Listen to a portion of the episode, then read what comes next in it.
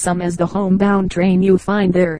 No engineer ever looks so sturdy and capable, leaning from the window of his cab, as the one who was to take you home. Up through the south you fly, past many places you have seen before, past towns where you have friends whom you would like to see again only not now.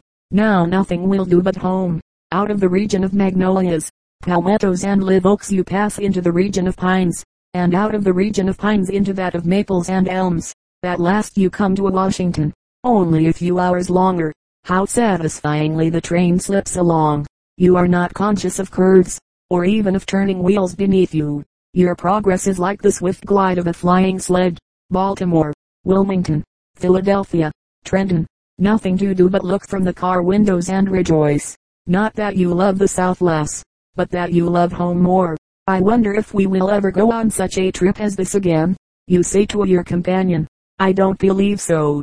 He replies, it doesn't seem now as though we should. You return, but do you remember? We talked the same way when we were coming home before. What will it be two years hence? True, he says. And of course there's Conan Doyle.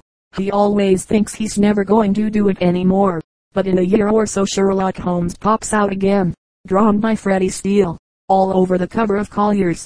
Not that your stuff is as good as Doyle's, but that the general case is somewhat parallel. Doyle has killed Holmes. You put in, yes. He agrees. And several times you've almost killed me.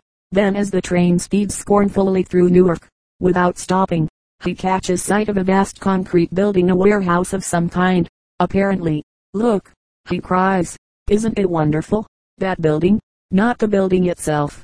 The thought that we don't have to get off here and go through it. Think what it would be like if we were on our travels. There would be a lot of citizens in frock coats. Probably the mayor would be there, too. They would drive us to that building, and take us in and then they would cry if we refused to go to the 14th floor, where they keep the dried prunes. The train slips across the Jersey meadows and darts into the tunnel. Now, he remarks hopefully, we are really going to get home if this tunnel doesn't drop in on us.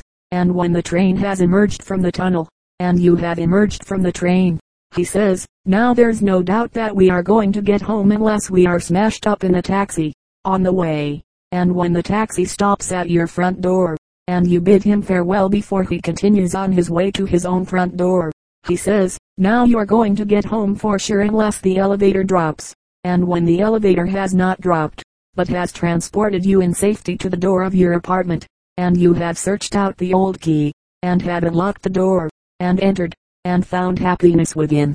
Then you wonder to yourself as I once heard a little boy wonder, when he had gone out of his own yard, and had found a number of large cans of paint, and had upset them on himself. I had a very happy home, he said, reflectively. I wonder why I don't seem to stay around it more.